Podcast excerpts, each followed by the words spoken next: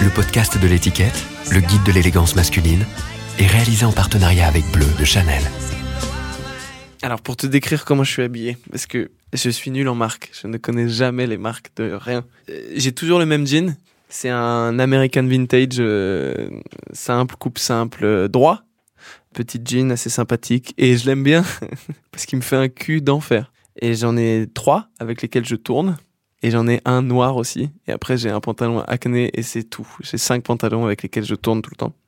Après j'ai toujours des Air Force blanches et c'est catastrophique parce que à un moment je savais pas qu'il fallait changer de chaussures souvent quand j'étais plus jeune.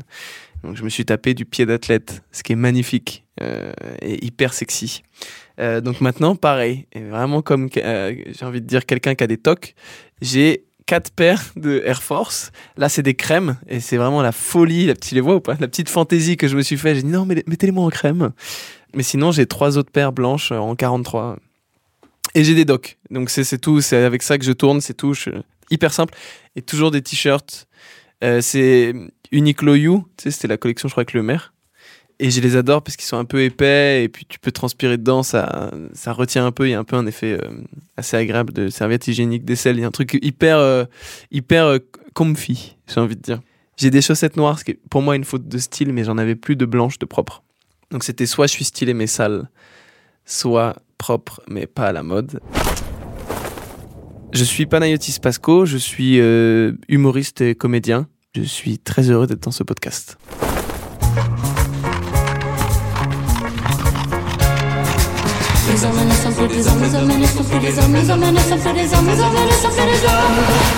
Habitude, le podcast du magazine L'étiquette. C'est assez marrant parce que j'ai grandi dans une famille moyenne, mais de classe moyenne, mais en fait, on gagnait quand même. Moi, je faisais rien, mais mon père gagnait quand même un peu plus de sous que la moyenne. Il était vraiment dans la moyenne un peu haute, sauf qu'il a fait 6 enfants. Donc en fait, il n'y avait pas non plus, c'était pas l'abondance. Donc c'est assez marrant. On se refilait vraiment les vêtements. Et en fait, ça a créé un truc assez cool, c'est que la famille est hyper homogène. On a tous des styles hyper proches. Parce que en fait, on était habillés un peu pareil, quoi. On achetait les vêtements au même endroit, on se les refilait, donc il y avait un truc hyper cool. Même avec ma sœur, d'ailleurs, en grandissant un peu, on se refilait des trucs, tu vois. Et il y avait cette énergie assez sympathique, je trouve, d'une famille homogène, tu sais. Tu vois, comme dans les Simpsons, il y a des DA par famille. Bah nous, c'était vraiment ça. On avait une DA hyper précise, hyper claire. Genre, tu voyais un élément de la famille, tu te disais ah, je reconnais la famille. Ça, je connais très bon directeur artistique. J'adore cette. La maison Pasco, j'adore. Donc ça, c'était quand même assez cool, mais je dirais pas que c'était stylé. C'était assez simple, assez sobre. Aujourd'hui, c'est stylé.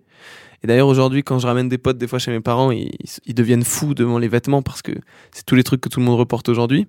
Que la garde-robe d'Angèle, quoi, tu vois, un peu années 90, 2000, avec des gros patchwork, des grosses matières, des couleurs un peu cool, un peu, tu sais, un bon gros violet qui tabasse. Et donc, c'était assez marrant, assez street, dans le sens où beaucoup de sport aussi, beaucoup de tennis, beaucoup de jogging. Ma mère, je l'ai rarement vue ma mère en pantalon, je la vois beaucoup en jogging, en tennis. Et mon père, assez marrant, son péché mignon, le chapeau. Parce que comme moi et comme d'autres membres de ma famille, un petit problème de calvitie. On n'y est pour pas grand-chose. Donc un petit chapeau, mais c'est assez classe en fait, c'est hyper... Et d'ailleurs, c'est bizarrement, ça devient un de ceux dans la famille qui a le moins de calvitie, mon père. Donc nous, on a tous... Moi, ça commence vraiment à arriver. Et son petit péché mignon, c'est une salopette. Il aime bien une pièce, genre un bleu de travail, ou il aime bien les trucs un peu, tu vois, hyper techniques, ouais, combinaison hyper simple. C'est vraiment les mêmes chaussures, pareil. Mais je crois que je tiens ça de lui. Tu as 12 fois les mêmes paires de chaussures, le même parfum tout le temps. Donc, c'est assez marrant. Un côté plus pratique que la recherche du style. Vraiment pas. Et jamais de marque. Jamais de marque. Mon père, quand moi j'étais gamin, il était dans un conseil de région d'Île-de-France et donc il travaillait là-bas. Et puis après, là, il s'est mis à écrire des bouquins sur la politique, un côté un peu journalistique. C'est des bouquins qu'il fait... Et c'est marrant, il a sorti son premier bouquin le jour où j'ai fait ma première chronique au Petit Journal. Et effectivement, pas de marque, aucun truc extravagant. Moi, j'ai déjà acheté genre quelques vêtements un peu chers, Et c'est ma... J'ai craqué pour des Yeezy, par exemple, à une époque qu'on trouvait pas. Enfin, parce que je les ai jamais mis. Hein. Mais j'aimais bien le concept, quoi. Il y avait beaucoup de vêtements que j'achète et je me dis, waouh, cette petite veste Kenzo, là, dernièrement, une petite veste Kenzo magnifique, mais pour femme, avec des franges, des trucs. Jamais de ma vie, je vais les mettre. Mais j'aime le fait que si un jour je me chauffe, je peux. Mais au final, tous les jours, le jean, le t-shirt Uniqlo, ça change pas. J'aimerais... En fait, quand j'achète des vêtements, j'oublie la personne que je suis réellement. Je me fais croire que je suis quelqu'un qui est si osé, foufou, courageux, brave, qui n'a pas peur du regard des autres. Et le matin, quand je choisis mes vêtements, je suis l'inverse. Je suis terrifié. Je me dis, non, mais ça, c'est pas possible. Mais ça, c'est une couleur un peu trop vive. Mais tout le monde va me regarder. Ce n'est pas possible. Donc, je fais très attention. Mais j'avais acheté une petite pièce assez chère. Et c'est ma maman qui gère un peu ma comptabilité. C'est hyper mignon. Je suis toujours dans la banque de ma ville dans laquelle j'ai grandi, à Bondoufle. Et elle a vu passer le truc. Elle m'a engueulé, tu vois. Elle m'a vraiment dit, mais t'es complètement malade pour une paire de chaussures, mais c'est complètement con. Et je crois qu'elle a raison. Enfin, il y a un côté un peu marrant. Donc vraiment, on a grandi dans ce truc-là où c'est des vêtements, il faut que ce soit pas cher, que ça dure longtemps et que ça puisse se refiler de frère en frère, quoi. Il y avait ce truc-là.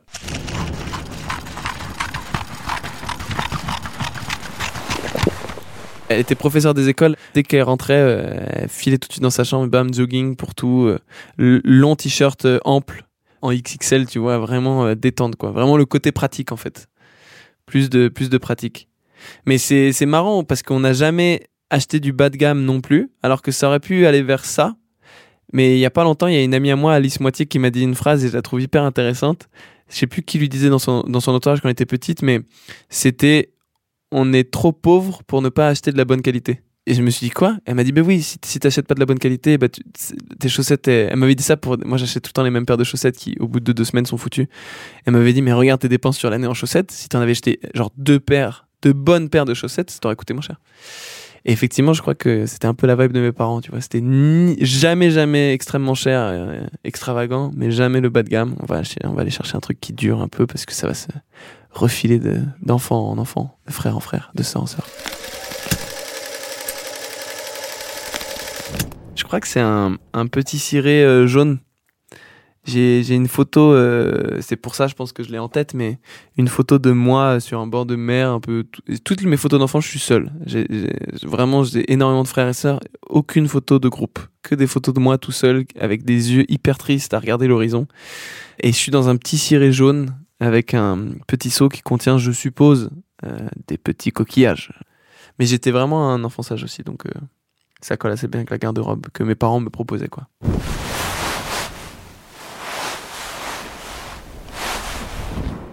J'avais pas énormément de nouveaux vêtements. Après, moi, je m'en foutais parce que je faisais des vannes. Donc, à partir de là, ça allait. J'arrivais à être dans les groupes. Mais j'avais des potes à moi, des potes d'enfance qui n'avaient pas les vêtements qu'il fallait avoir. Et vraiment, c'est fou à quel point c'est neuneux de se dire que ça change du tout au tout. Ta relation au collège qui, selon les psychologues, va définir aussi ton rapport à la vie, au couple, aux autres pendant des années et des années, peut dépendre de si tes parents t'ont acheté des Nike ou pas. C'est hyper dérangeant. Et j'espère que ça change un peu aujourd'hui parce que je crois quand même qu'il y a moins ce qu'il y avait peut-être... Enfin, moi, j'étais au collège, je te dis ça, c'était il y a 10 ans, hein, donc on va pas faire croire que... Aujourd'hui, t'as un peu 12 000 styles parce que t'as 12 000 influences. À l'époque, il n'y avait pas encore les réseaux. C'était vraiment il y a 10 ans, ça n'existait pas encore vraiment. Tout le monde n'était pas dessus. Et il y avait vraiment une espèce de... Une seule règle, une seule mode. Et si tu t'y pliais pas, vraiment, t'étais le cassos.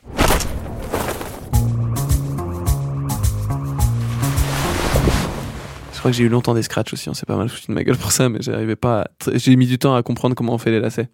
Et j'ai toujours un peu de mal aujourd'hui. Tout ça pour dire que je crois que les chaussures, ouais, ça m'avait fait ce petit truc de « Ah, j'ai pas ce qui est cool ». Par contre, un jour, ma mère, elle m'avait acheté un pull, et c'était, mais je crois que c'était, ou alors c'était un de mes frères, ou je sais pas quoi, et c'était Nike avec 2K. Je me souviens très bien de ça. Moi, je m'en foutais, tu vois, j'avais même pas tilté, je comprenais rien aux marques et tout. Et vraiment, on m'a appelé Nick pendant très longtemps.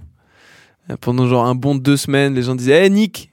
Et j'étais là, putain, pour 1K, quoi. 1K sur un t-shirt en plus. C'est vraiment à partir du moment où il y a eu des vidéos, donc c'était... Moi, je dirais que c'est plutôt ma première saison au Petit Journal, par exemple, donc j'avais 17 ans, où bah, d'un seul coup, t'es au Petit Journal, donc il y a plein de marques qui t'écrivent pour t'envoyer des sapes. Et comme un con, tu dis oui à tout le monde, tout le monde t'envoie plein de trucs et t'es content. Et en fait, je me souviens très bien avoir compris en milieu de saison donc à 17 ans et demi, qu'en fait, comment tu t'habilles, c'est la première chose que les gens perçoivent de toi. Et ça, je ne l'avais pas compris avant. Je me disais, mais on s'en fout de comment je suis habillé. En fait, non, pas vraiment. Parce que c'est comme ça qu'on te retient. En plus, surtout à la télé, ça zappe. On s'en fout de ce que tu racontes. Les gens mangent pendant qu'ils te regardent. Donc, il y a vraiment un truc où... Et en fait, je me sapais, mais malgré moi, comme un petit gamin de droite au début. Mais il y avait des marques que je ne citerai pas qui m'envoyaient des vêtements, mais d'adultes, tu vois. Genre des combis ou un impair, un blanc d'enquêteur. Mais moi, je ne savais pas. Et tu portes ça quand tu as 17 ans, tu es un gamin de droite. Tu es Jordan Bardella. Donc, c'était hyper bizarre parce que j'avais une gueule de tête à claque. C'était horrible. Et en plus, je me sapais comme un gars... hyper conservateur, c'était hyper particulier. Et il n'y a pas longtemps, avec les gens avec qui j'ai eu la chance d'écrire ces chroniques, Freddy Gladio, Aurélien Prévost, on s'est fait une soirée, on s'est rematé quelques anciennes chroniques, et on était pliés de comment je me sapais, quoi. Je mettais des chèches. Imagine, t'es un gamin, t'as 17 ans, t'es dans l'émission la plus cool du PAF, Le Petit Journal, et tu te mets des chèches. Qu'est-ce que tu n'as pas compris, petit enfant bizarre de droite? Et c'était hyper étrange, mais pas du tout cool en fait. Hyper tendu, hyper... Et c'était les vêtements qu'on voyait ça. Bon, j'étais pas cool, hein. Je sais pas si je le suis toujours, mais j'étais pas cool dans le sens où j'étais hyper stressé, en panique. J'avais des remontées de vomi en plateau tellement je stressais. C'est catastrophique, mais c'est normal, t'es un gamin de 17 ans, t'es à la télé, ça n'a aucun sens. Mais effectivement, je me souviens très bien avoir compris un moment... Et j'avais un styliste, parce que j'avais pété un câble. À un moment, quand j'ai compris, j'ai tenté de prendre un styliste qui était cool, hein, mais c'était hyper particulier, les choix qu'il faisait. Et du coup, j'ai commencé à essayer de faire marche arrière et de m'habiller un peu autrement. Mais le mal était fait. Hein. Les chemises à carreaux, je me souviens très bien que je me disais, Hugo Clément, Martin, ils portent des chemises à carreaux, je vais en porter une aussi. En fait, j'avais aucune idée, tu vois, j'étais paumé. Personne ne te dit rien. À un moment, j'ai mis des mocassins. Non, mais qu'est-ce que tu... Parce que je me disais, mais c'est chic, c'est classe. J'ai essayé de faire un peu plus vieux que mon âge, mais ça se voyait, j'avais de l'acné partout. Je me rasais mon duvet, c'était catastrophique. Et j'avais la gueule d'un gamin de 15 ans et je me sapais comme un pédophile de 55. Et j'avais le pédophile et l'enfant en moi, en une personne. C'était hyper étrange quand même.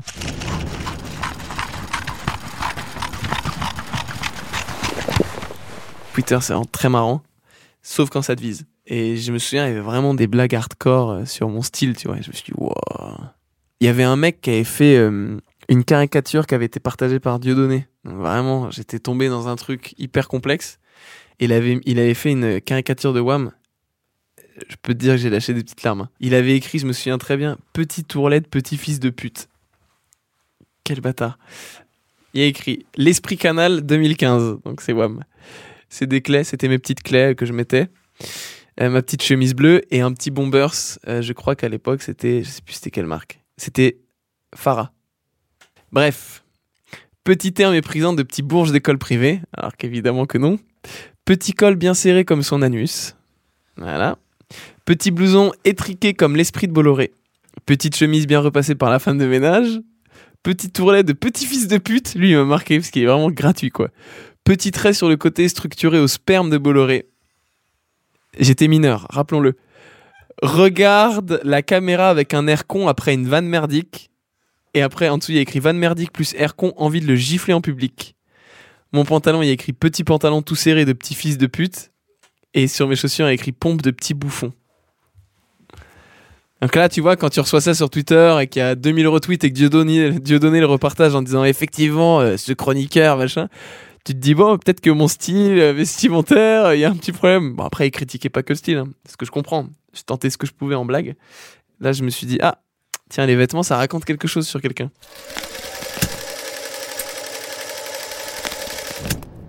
En fait, j'ai très vite abandonné. Je me suis juste dit, mais habille-toi comme tu veux t'habiller et détends-toi. Parce qu'en fait, quand j'étais sapé comme ça, je me mettais trop la pression. Je me disais, faut être chic, faut être classe, faut mettre des chemises fermées. Je fais jamais. Comme un neuneu, je me disais, c'est la télé, faut être... Alors qu'en fait, non, au contraire, c'est ça qui est cool. Ce qui est hyper bizarre, c'est qu'au lycée, au même moment, je me posais pas de questions. Je m'habillais en jean tout simple, hoodie oversize, des grosses pompes et je kiffais, tu vois. Il n'y avait pas de questions. Mais par contre, dès qu'il y avait une caméra, je me disais, ouais, comment je suis habillé, qu'est-ce que ça renvoie? Je surréfléchissais ce truc. Et à un moment, j'ai abandonné. Mais sur scène, par exemple, c'est pour ça que je m'habille vraiment comme dans la vie, quoi. J'ai arrêté ce truc-là. Je rentre mon t-shirt dans le pantalon. Maintenant, je l'assume. Là, regarde.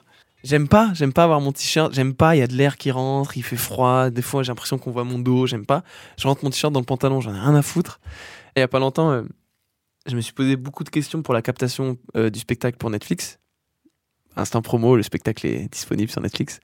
Et je me suis beaucoup posé la question de comment je me sape. Et j'ai hésité à un moment et j'ai failli craquer de me saper différemment que comme je me sape comme toujours. Parce que je me suis dit, bah, c'est une captation Netflix, ça va être vu par pas mal de monde, c'est ce qui restera de mon spectacle, je peux pas être sapé en t-shirt noir, Uniqlo et jean, tu vois. Et en fait, si, je me suis dit, mais non, mais t'es débile, au contraire.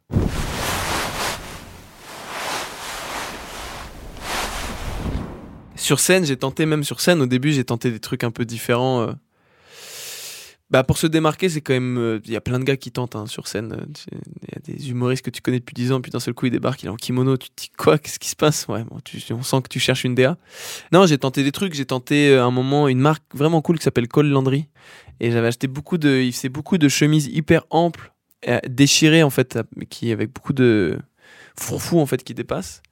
J'ai testé ça et je me suis très vite dit non en fait, ça prend trop d'espace. Moi, j'aime pas quand on se dit « Ah, il est habillé comme ça ». J'aime bien que personne ne se pose la question de comment je suis sapé, quoi. Il y a vraiment que moi et mon texte et un micro, c'est tout. Mais je le savais pas à l'époque, donc je tentais des trucs. Après ce moment-là où je me faisais beaucoup vanner, j'ai compris que j'avais trop une tête à claque et donc j'ai tenté les lunettes pendant un temps sur scène parce qu'effectivement, Fary, avec qui je travaille, qui me met en scène, me disait « T'as trop une tête à claque sur scène, c'est fou ». Il me disait, t'as une tête à claque dans la vie, je suis désolé, ça arrive à des gens, tu vois. Il m'a montré des photos de lui, il m'a dit, regarde, quand j'étais jeune, j'avais une tête à claque aussi, en fait, ça arrive. Il m'a dit, mais c'est pas possible, donc tant que ta barbe ne pousse pas, parce que quand t'as une barbe, après t'as moins une tête à claque. Il m'a dit, tant que ta barbe ne pousse pas, trouve un truc, quoi. Et donc je suis monté pendant 1 an et demi sur scène avec des lunettes. C'est hyper bizarre, quand même. Pour casser ce côté hyper tête à claque, c'est fou, quand même. Mais effectivement, c'est aussi con que ça, mais le jour où j'ai commencé à mettre des lunettes sur scène, les gens m'aimaient plus quand j'arrivais sur scène. Sinon, j'arrivais et ils se disaient, c'est qui ce petit connard ? Et je devais les convaincre, tu vois, et faire des blagues et après les attraper. Ils étaient en mode, ah, ça va, il est gentil, il est cool, il est marrant. Mais dès que j'arrivais avec les lunettes, je gagnais une étape en fait. Il y avait beaucoup plus vite des rires. Et c'est fou quand même.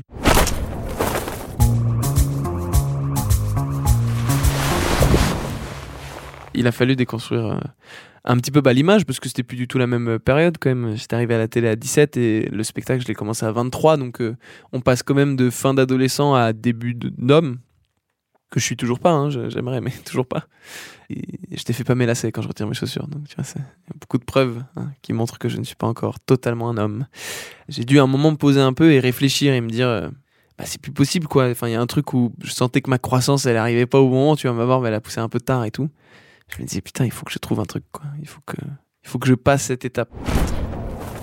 J'ai fait ce t-shirt blanc à un moment, mais en fait, j'aime pas trop, parce que je trouve que ça au bout d'un moment, quand t'es dans une salle, je sais plus c'était quel humoriste que j'avais vu, mais il était en t-shirt blanc, et en fait, ça te fait plisser les yeux au bout d'un moment, parce que le blanc, il absorbe toute la lumière, là.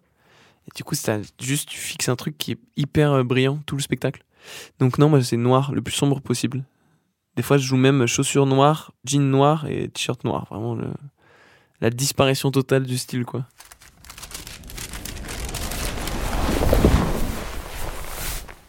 Oui, j'ai un rituel sur comment je m'habille. J'essaie de l'abolir, là, depuis quelques temps. Mais ça fait 2 ans que je l'ai, ça m'en dingue. J'ai des caleçons avec lesquels je sais que je vais passer un bon spectacle et des caleçons avec lesquels je sais que ça peut être un spectacle compliqué. C'est fou, quand même. Et j'ai acheté, c'est le vrai chiffre, 35 fois les mêmes caleçons. Parce qu'à un moment juste, en fait, mais c'est fou comment ça fonctionne. Et je sais que c'est ça, mais j'arrive pas à le défaire. Plusieurs fois, j'ai vraiment, quand je construisais le spectacle, donc c'était avant le confinement et tout, dans une toute petite salle à Paris qui s'appelle Le Point Virgule. Au début, quand j'écrivais, je rodais le spectacle, il y avait des spectacles qui se passaient mal et des spectacles qui se passaient bien. Et les soirs où ça se passait vraiment, vraiment très bien, j'avais toujours le même caleçon. Et je me suis dit à un moment, attends. Si je le mets tout le temps, est-ce que... Et j'ai commencé à en acheter d'autres. Et du coup, je monte. Et en fait, juste en même temps, je travaillais le spectacle. Donc, j'avais de plus en plus de soirs où ça fonctionnait bien. Mais mon cerveau a collé les 2 infos. Et mon cerveau m'a dit, mais gars, en fait, ça n'a rien à voir avec à quel point tu travailles ou à quel point tu bosses. C'est tes caleçons qui définissent si t'es bon sur scène ou pas. Mon cerveau a compris cette info. Et jusqu'à aujourd'hui, alors que là, je te parle, là, cette semaine, je fais 2 Olympias, là. Dimanche et lundi, je suis à l'Olympia. Je vais porter ces caleçons-là. Alors que je sais que ça n'a aucun rapport. Mais si je ne le fais pas, je panique. Il y a pas longtemps, j'ai fait une date en tournée. Je sais plus c'était où, c'était à Marseille, dans une énorme salle. C'est une salle de 1600 places et tout. J'avais pas ce caleçon-là. J'avais oublié de le prendre dans ma petite valise de tournée. J'ai paniqué avant de monter sur scène, j'avais la gorge sèche et tout, c'est horrible. Et je sais que c'est de la merde, mais je n'arrive pas à défaire ce truc.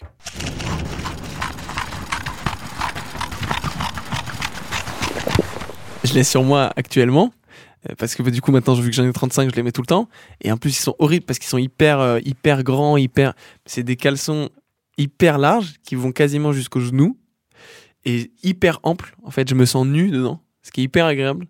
Ils sont noirs, tout noir, l'élastique noir, et c'est de la marque suprême. Vraiment, c'est pas une marque que je porte dans mon cœur spécialement, mais juste c'est un de mes potes qui m'avait acheté des caleçons chez eux et je les ai mis, et c'est là où ça a commencé à fonctionner pour moi. Si ça avait été un slip Lacoste, parce que j'aurais fait tous mes spectacles en slip Lacoste. D'ailleurs, je découvre le slip en ce moment. Je découvre ce que c'est d'être maintenu. C'est magistral. Toujours quand j'étais petit, je me disais, mais pourquoi mon père il porte des slips ? Je suis de ton côté maintenant, Philippe. Je suis dans ta team. Les slips, et tant pis si quand tu t'allonges et que tu fais une sieste, un testicule sort sur le côté, ce n'est pas grave. On adore les slips. Et j'en mets de plus en plus. Et c'est hyper sexy en plus. C'est hyper sexy. À chaque fois, je me déshabille en slip. Je suis hyper confiant. Je trouve qu'il y a un truc hyper hot en fait dans le slip. Hyper hot. Et alors j'ai essayé parce que... Ouais, putain, je sais pas si ça se raconte ça, mais... J'ai tourné dans un film, je vais pas être précis, mais avec des... Attends, merde, c'est trop... Attends, je réfléchis comment me donner un peu d'infos sans trop en donner. Bon, j'ai travaillé avec des gens, un très grand comédien, qui m'a dit, non mais gars, ne mets pas de caleçon. J'ai dit quoi ? Il m'a dit, moi là j'ai rien. J'ai direct mon jean. J'ai dit quoi ? Énorme comédien. Et en fait, il a rien. Jean à poil en dessous. Et il me dit, mais gars, c'est la liberté, quoi. Genre, je sais pas, tu te sens tellement mieux et tout. Et j'ai essayé une fois. C'est horrible. C'est horrible. Tu t'assois une fois sur deux sur ton testicule. Si t'es un peu poilu, ça se prend dans les poils de la braguette. Tout est catastrophique. Dans les zippers de la braguette, c'est catastrophique.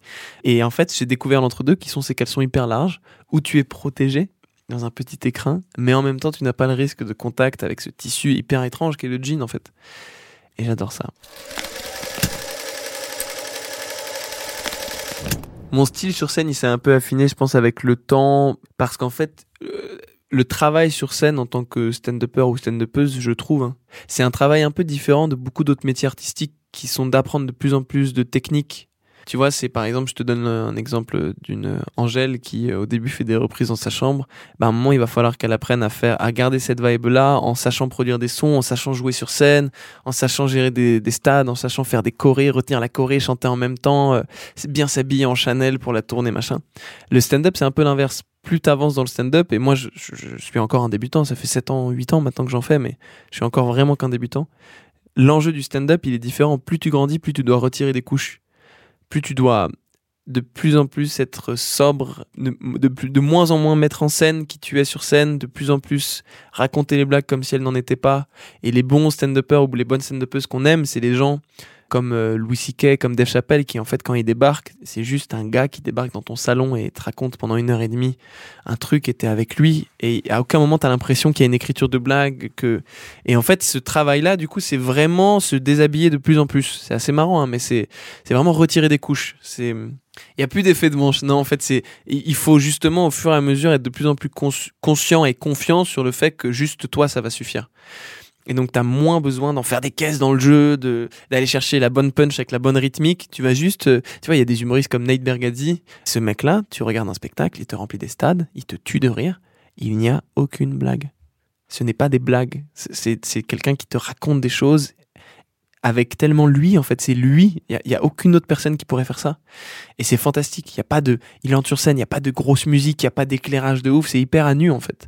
Et c'est la beauté du stand-up. Et donc, je crois que mon style, il s'affine un peu au fur et à mesure sur scène, autant dans le verbe, dans la présence, dans le jeu, que dans le vêtement. Parce que c'est le concept même du stand-up. C'est avancer en retirant de plus en plus de choses. Et c'est pour ça qu'on dit souvent... c'est flippant, les 3/4 des gens que je rencontre, ils me disent tu fais un métier vraiment trop flippant, c'est bizarre, vous êtes vraiment à poil sur scène. Je comprenais jamais pourquoi on me disait ça. Et à un moment, c'est quand j'ai compris qu'en fait, ouais, c'est vraiment ça. C'est retirer un maximum de couches, retirer toutes ces sécurités, en fait. De plus avoir de sécurité. Bah, maintenant, je sais que ma sécurité, c'est de pas avoir un style sur lequel je vais reposer pour que les gens m'aiment bien ou autre. C'est... Moi, je préfère l'inexistence du style. C'est-à-dire que quand on me voit sur scène, j'ai pas envie qu'on se dise « Ah, marrant, comment il est habillé » ou « Ah, pourquoi il est habillé comme ça ?» J'ai juste envie d'une espèce de truc... sobre, genre le style n'est pas une question, ne vient pas dans le débat.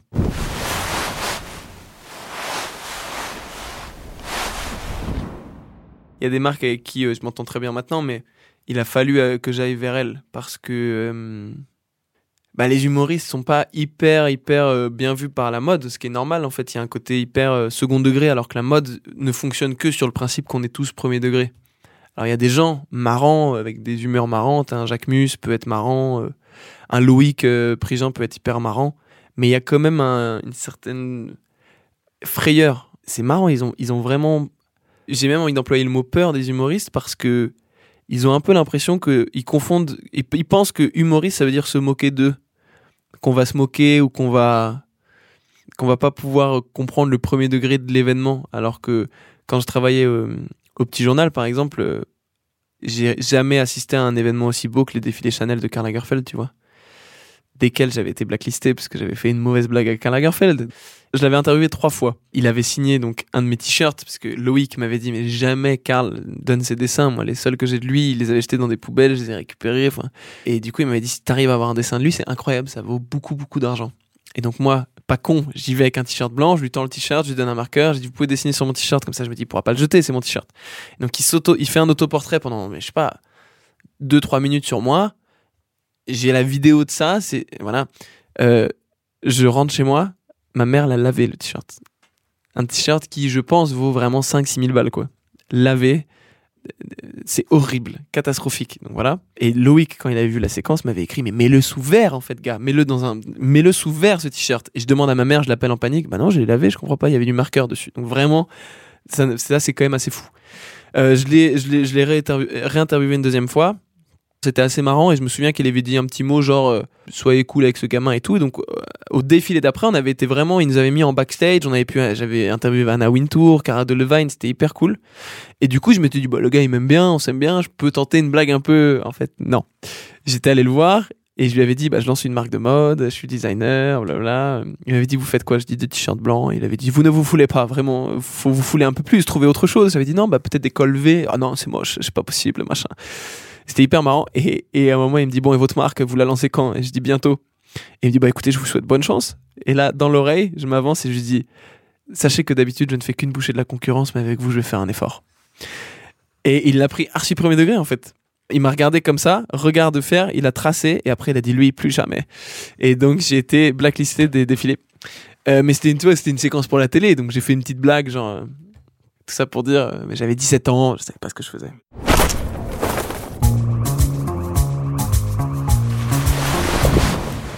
Maintenant, il y a des marques et c'est hyper cool et je suis hyper reconnaissant, comme Hermès, comme Louis V, comme Études, qui m'invitent, comme Amis, toujours, qui m'invitent à leur défilé, à leur soirée, qui me présentent leur collection. C'est hyper cool.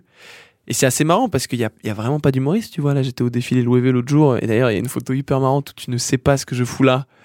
Il y a une photo de groupe, on était posés tous à côté. Il y a Damso, Aurelsan, DC's et WAM. Vraiment, qu'est-ce que je fous là?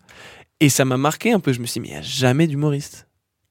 Il n'y a jamais un Gad Elmaleh, il n'y a jamais une Florence Foresti, il n'y a jamais un Vincent de Dienne, il n'y a jamais une Camille Chamou, il n'y a jamais une Blanche. Sur cette photo, donc c'est une photo du défilé Louis V, je suis assis, on est 4 posés, on discutait, c'était assez marrant, il y a eu 12 000 photos de ce moment où juste on parlait. Il y a Aurelsan, Damso, DC's et moi-même, on est tous habillés en Louis V parce que du coup les marques quand tu vas à leur défilé elles te font des fittings, elles te prêtent ou elles te donnent des sapes. Et là je suis avec un pull multicolore et d'ailleurs Aurelsan a fait un jeu de mots que Loïc Prigent a capturé. Il a dit c'est My Little Pana. pour dire My Little Pony, parce qu'effectivement je suis sapé avec un haut arc-en-ciel et un jean très oversize magnifique avec des petites broderies Louis V sur les genoux et mes fameuses Air Force, parce que j'aurais dit non mais je peux pas mettre des chaussures qui sont pas à moi en fait, je suis désolé, je suis obligé de terminer ce look avec une touche à moi, ce sera ces chaussures que je mets toujours.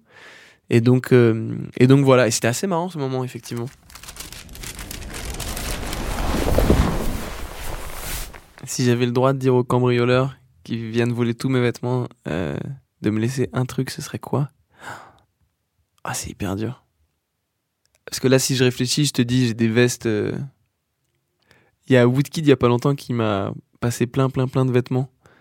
Et du coup, j'ai des vestes, mais qui valent des milliers d'euros, tu vois. Donc, mon instinct... ma réflexion me dirait de garder des vestes qui valent des sous. Mais en fait, le premier truc qui est venu dans ma tête, bizarrement, c'est un t-shirt complètement con, qui vaut rien du tout, qu'à 20 ans. Mais c'est un t-shirt de la Halle du Rock, qui est une maison d'accueil. Quand mon père travaillait à la région, et avant, il travaillait à la ville, à Bondoufle.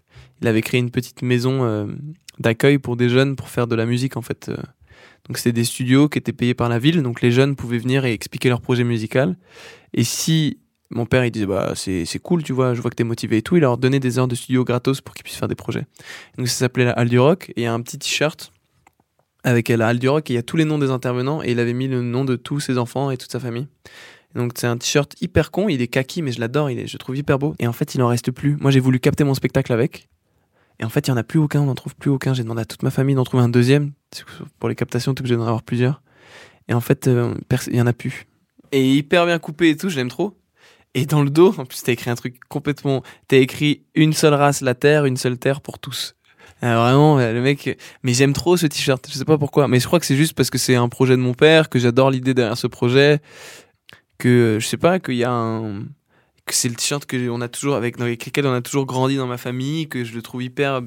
Il aspire hyper bien ma sœur, il est hyper bien coupé... Je me sens hyper bien dedans. Donc là, tu vois, quand j'ai réfléchi, le premier truc qui a popé dans ma tête, c'était ce t-shirt-là, parce que je sais que si lui disparaît, il n'y en a plus après.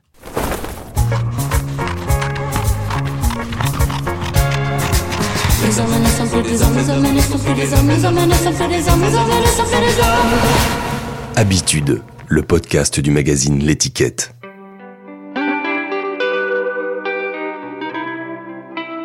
Toujours élégant. Alors c'est marrant, mais c'est pas le élégant chiant. Parce qu'il y a des gens élégants chiants, c'est le élégant détente, élégant marrant, genre élégant, ah j'ai envie de boire du vin avec cette personne. Belle montre, j'arrive pas à savoir ce que c'est, je suis nul en montre. C'est une Rolex ? Putain, mais donne ton adresse, faut qu'on donne ton adresse, tu vois, il va y avoir une petite visite chez toi si t'as des Rolex.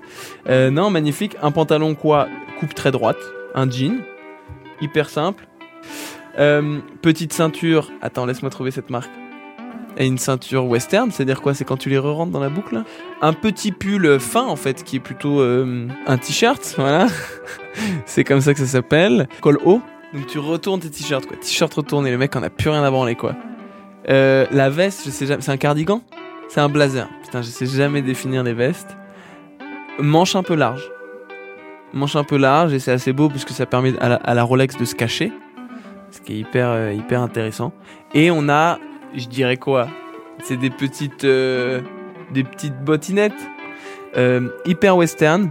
Je trouve qu'il y a un peu une énergie. Je connais des hôtels pour baiser, mais j'y vais que l'après-midi. Je paye 2 heures et le gars de la réception il me fait pas payer la nuit entière. Hyper classe. Et de dos, on a le droit de voir ? Ah ok super.